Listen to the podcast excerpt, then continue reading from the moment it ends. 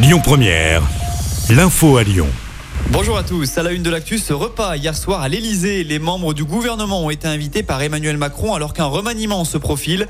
Le président a appelé ses troupes à être fiers du travail accompli. Nous aurons beaucoup de réformes décisives à conduire à la rentrée. C'est ce qu'a dit en substance le chef de l'État selon des participants. Dans l'actu locale, ce braquage dans une station de lavage de Bron hier matin. Des individus cagoulés ont fait irruption dans l'établissement et ont menacé un employé. Les braqueurs étaient armés d'une bombe lacrymogène et se sont fait remettre la recette de l'établissement. Le butin s'élève à plusieurs milliers d'euros selon BFM TV. Les malfaiteurs sont depuis activement recherchés. Du côté de Belleville en Beaujolais, c'est une employée du McDonald's qui a été agressée par un client hier soir. On ne connaît pas encore le motif, mais selon le progrès, un individu lui aurait fait une balayette faisant chuter la vendeuse au sol. En quittant les lieux, l'agresseur présumé aurait aussi dégradé des véhicules sur le parking. Le suspect a pu prendre la fuite. Une enquête est en cours. Près de chez nous, le risque de grippe aviaire est désormais négligeable dans l'un voisin. Le ministre de l'Agriculture a décidé d'abaisser le niveau suite à un fort ralentissement de l'accroissement du nombre de foyers d'influenza aviaire. Il passe de modéré à négligeable sur tout le pays. La mise à l'abri des oiseaux d'élevage est donc levée.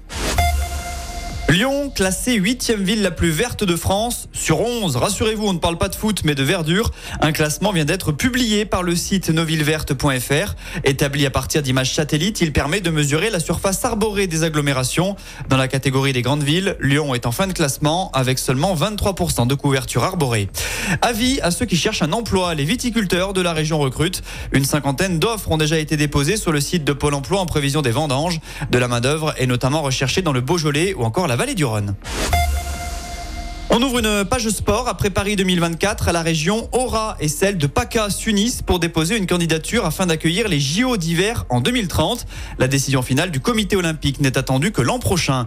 En foot, l'OL peaufine sa préparation avec une nouvelle rencontre amicale. Les Lyonnais affrontent Manchester United en ce moment même. Ça se passe au stade de Murrayfield à Édimbourg. En cyclisme, les coureurs du Tour de France bataillent eux sur la 17e étape. 166 km à parcourir entre Saint-Gervais-Mont-Blanc et Courchevel.